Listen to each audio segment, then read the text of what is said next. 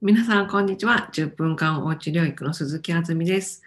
今日はですね、あの私、前、教員をしていたので、それでまあ辞めちゃったんですけれども、まあ、それで、あの、なんていうんですかね、教員ってどうしても、向いてる人と向いてない人が、まあ、はっきりするっていうか、多分そうだと思うんですよね。ただ、あの向いてる向いてないというかその仕事を続けられるか続けられないかといった方がいいのかもしれないんですけれどもあのまあ何て言うんですかね。うーんと教員をやっていると私も実はそうだったんですけれども本当に、まあ、子どもたちが好きで大好きで保護者の方のことも大好きだったんですけれどもだったというか今でもねあの何て言うんですかね声をかけてくださる方は本当にいらしてありがたい限りなんですけれども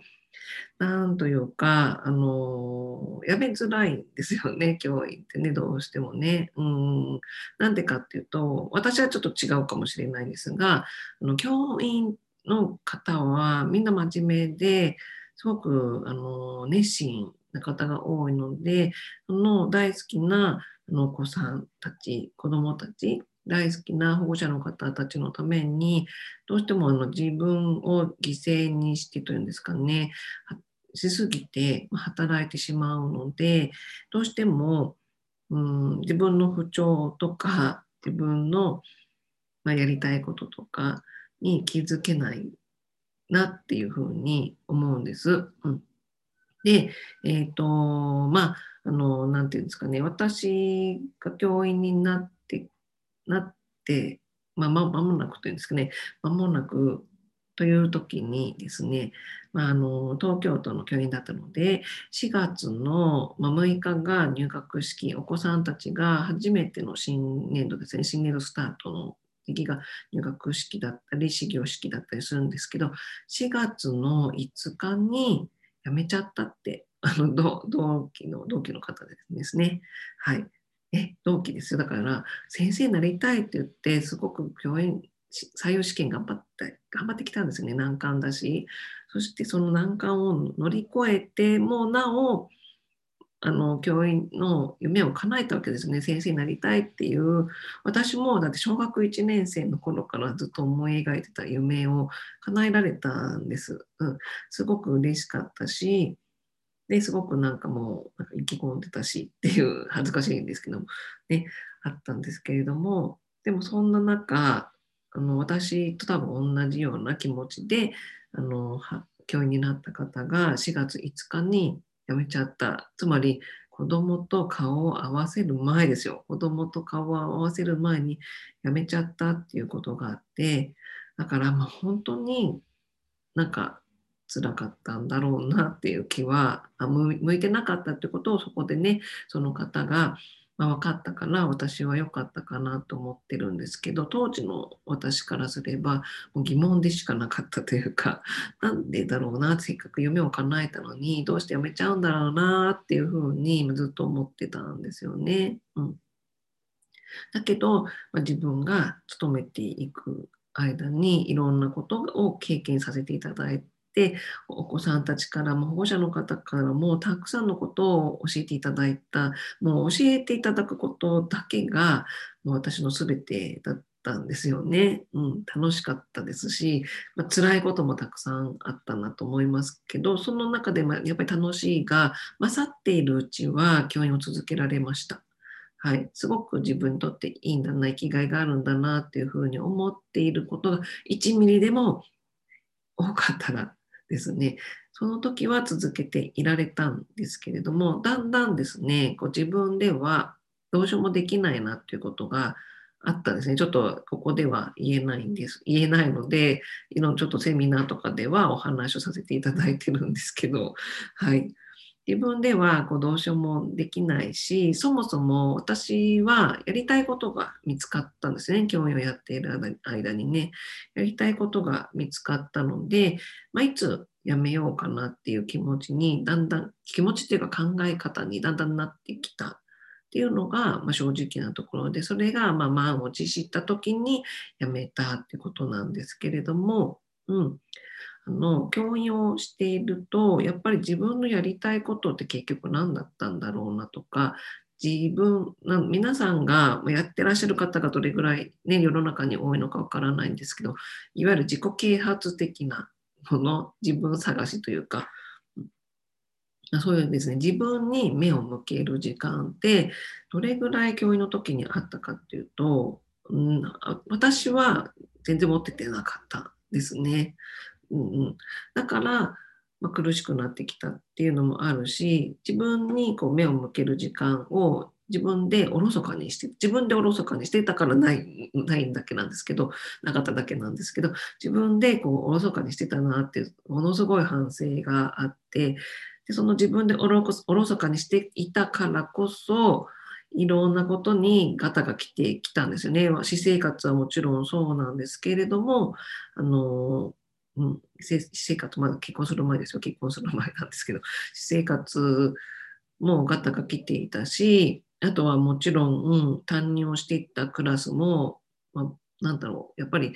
なんかキシキシ言い出したというか、自分の中ではそういうまあ気持ちだったんですよ。キシキシ言い出してきたなっていう時ももちろんありましたし、ガタガタしちゃった時ももちろんありました。はい、ただ、えっと、そのガタガタしちゃった時にですね、ちょうど、まあ、自分の人生を変える出来事があった。それはまあ教員を辞めたっていうよりは特別支援教育学級の担任になったんですけれども、その時に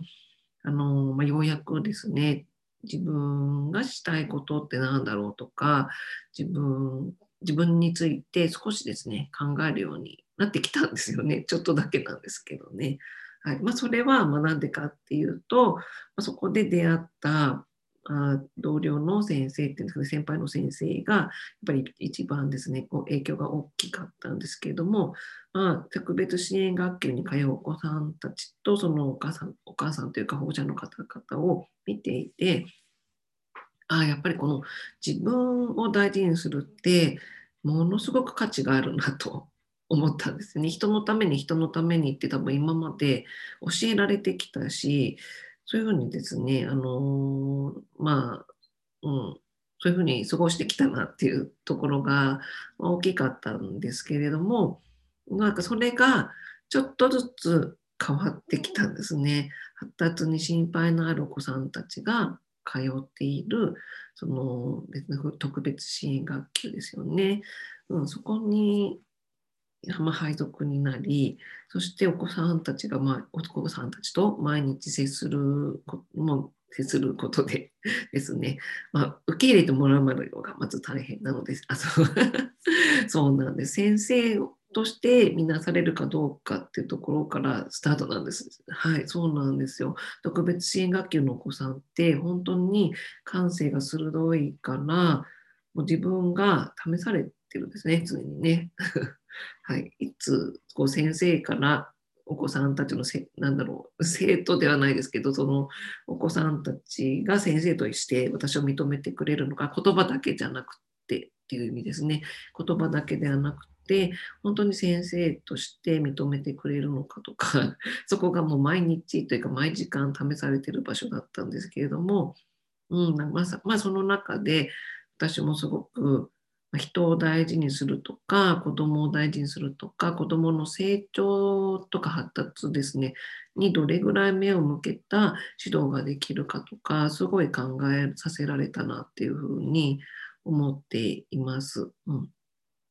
で、まあ、そういう出会いがですね、まあ、特別支援学級でありまして、で、それで、まあ、あのもうちょっとお子さんの成長に目を向けたいなとか、お子さんのための効果的な指導っていうんですかね、したいなっていうふうに思うようになったので、教員を辞めたですね、辞めて応用行動分析を学んだんですけれども、うん、どういうふうにですね、親行動分析を活用して、どういうふうに指導をしていくかっていうことですよね。それを学ばせていただいたんですね。それがまあ今に役立ってはいる役すごく役立ってます。自分の生活にも役立ってるし、もちろん、あのですね、私が発信したことで、他の方が幸せになったりとか、他のお子さんができることが増えたりとか、ものすごくたくさんしていて、本当に幸せというか、ありがたい限り。なので、私は、あの教員を辞めてよかったなって思っています。はい。で、まあ、うんと前の動画でも多分話してるんですけども、まあ、子供のことを好きだからっていう理由で子供と関わる仕事イコール小学校の先生みたいにして私は仕事を選んだわけではなくて、まあ、子供といると楽しいとか子供って楽しいよねっていうところもあるんですけど教えることが多分好きだったから小学校の先生になろうというふうに思ったんだと思うんですね。当時当時で小学1年生だった私もはいな実際になった私も。うん、で、えっ、ー、とまあ、教える仕事っていろいろありますあるなっていうことに、まあ、教員を辞めてからですね気がついた。ですね。はい、そして子どもとお子さんたちと関わる仕事、発達に心配のあるお子さんと関わる仕事もたくさんあるなっていうふうに思いました。はい、そして仕事ですね。自分で自分のやりたいことを仕事として作ることもできるんだなっていうふうに思ったんですね。教員、まあこの、まあ、これも前の動画で撮ったんですけれども、お話がしてあるんですけど、教員の皆さんってやっぱりあのパワフルなんですよね、結局。真面目だし、まあ、頭がいいし、パワフルだし、あのアイデアもたくさん生まれるはずなんですけれども、どうしても日々のこう忙しさで、あの学習指導要要領じゃないですよね。教 どっちかっていうと多分あの教科書の指導書かなと思うんですけどそっちにまずは目がいってしまってでその教科書の指導書を見た指導になってしまいそこからまあでもそれでもいいんですよそこから自分のまあ、あの先輩ですね。先輩先生がどういうふうに授業をなさっているかを見学拝見させていただいたりそこから学んで自分らしい授業というのを作っていくっていうのは、まあ、私はそう思っているんですけれども、うん、でそれがやっぱり楽しいですよね。はい、でそれでももちろんいいんですけどそこのやっぱり教科書から出た指導っていうんですかね、うん、あの学習指導要領自体はとってもあの緩く書いてありますけどどんどんですねあの教育委員会を経るたびにですね 解釈を具体的に具体的にというふうにしていくのが、まあ、当たり前なですよね。公務員だからそういうことが当たり前だと思っているんですけれどもその具体的にすればするほど教員のまあ、あの自由度っていうのは低くなっていくなっていうふうに、まあ、このコロナでいっぱい気がついたんですよねそれがね、うん、先生たちできる力いっぱい持ってるのにどうして自由にできないんだろうなっていうふうに、まあ、思った時にあ公務員だからだって雇われているからっていうんですかね。雇われているからそういうふうになるのかっていうことに気がついて、まあ、私は確かにあの、ですね雇われてる仕事もしてるんですね。学校で仕事もしてるんですけれども、あの、うんと、なんだろう、そなんだろう、先生たちよりは、学校の担任の先生たちよりは、自由な時間があるし、自由なアイデアを世の中に発信できるなって思った時に、本当に今、幸せな環境にいるなと思っています。はい。ね、学校好きなんですよ。子供たちも好きなんです。だけど、やっぱりそのシステムの中に入って仕事をするっていうのが私には合ってなかったなっていうのが、まあ、今ではそう思っています。もっとね、きっと私自由にやりたかったんだと思うんですね。いろんなことをね。はい。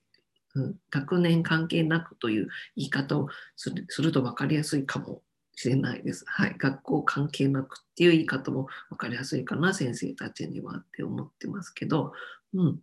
とにかくですね、ちょっといろんな話をしすぎちゃって何が言いたかったかというと、あの学校の先生辞めたいなと思っても、まあ、大丈夫ってことです。はい。うん、あとは、大丈夫、辞めても大丈夫なんです。うん、あとは、ご自身で何をしたいかが、まあってやめるのか、なくてやめるのかではまたちょっとね、その後が違うと思うんですけれども、自分にを大事にできる時間が増えます。これはもう確実です。学校の先生を辞めたら、自分を大事にできる時間が増えるから、その時間を私は大事にしてほしいなと思ってます。はい。で、もちろん定年退職なさっても本当に立派に立派というか立派というとなんか上から目線というか なんかあのなんていうんですかねチープにちょっと聞こえてしまうと思うんですけれどもあのすごくなんかご優待というかなさった先生たちは本当にねあの、まあ、素晴らしいなと思う思ってるんですね。そまあ、そちょっと尊敬できる先生、あ先生じゃないですね。尊敬できる人が私にはすごく少ないので、尊敬できるとは思えないんですけれども、まあ、そのやり続けたって教育、教育業界に尽力し続けたっていうのが本当に素晴らしいなとは思っているんですけども、それはまその人のあのやりがい生きがいだったんだろうなとは思うんですね。うん、だけど今教員をなさっていて今辞めたいなとかちょっとやなんか今ちょっとしんどくなってきたとかそういうふうに、ま思っていらっしゃる先生がいらっしゃるのであればあの辞めるっていう選択を考えてもいいのかなっていうふうに思っています。うん、だって正直ですよ、あの、教員今不足していますから、辞めたとしても、あの皆さんが受けた時よりも絶対採用してくれるし、そもそも、あの、臨時職員っていうんですかね、あの、今、会見年度職員という言い方に、東京都だけかな、とわかんないですけど、変わりましたよね、なんかね、はい、非常勤の先生ですね。その非常勤にはなれるんですから、学校から離れた仕事もできるけど、まだ学校に残り続ける、残るって言うんですけどね、学校に関わり続ける仕事ももちろんできるし、私みたいに学校に関わり続けながら自分の好きな仕事ができるっていう、すごく、こう、なんていうんですかね、いい時代っていう言い方皆さんなされますけど、本当になんか自由な、いい環境を自分で作ることができるんだから、あの、やめたいなと思ったら、本当に、まあ、真剣にというか退職っていう選択に向き合うといいかなと思っています。うんもちろんね、継続、それで継続なさるっていうなら、もう本当に私はあの応援をさせていただきたいですし、あの素晴らしい選択だなと思います。はい、ただ、それが本当に自分のためなのかっていうのを、ね、考えていただけたらなっていうふうに、まあ、思っています。はい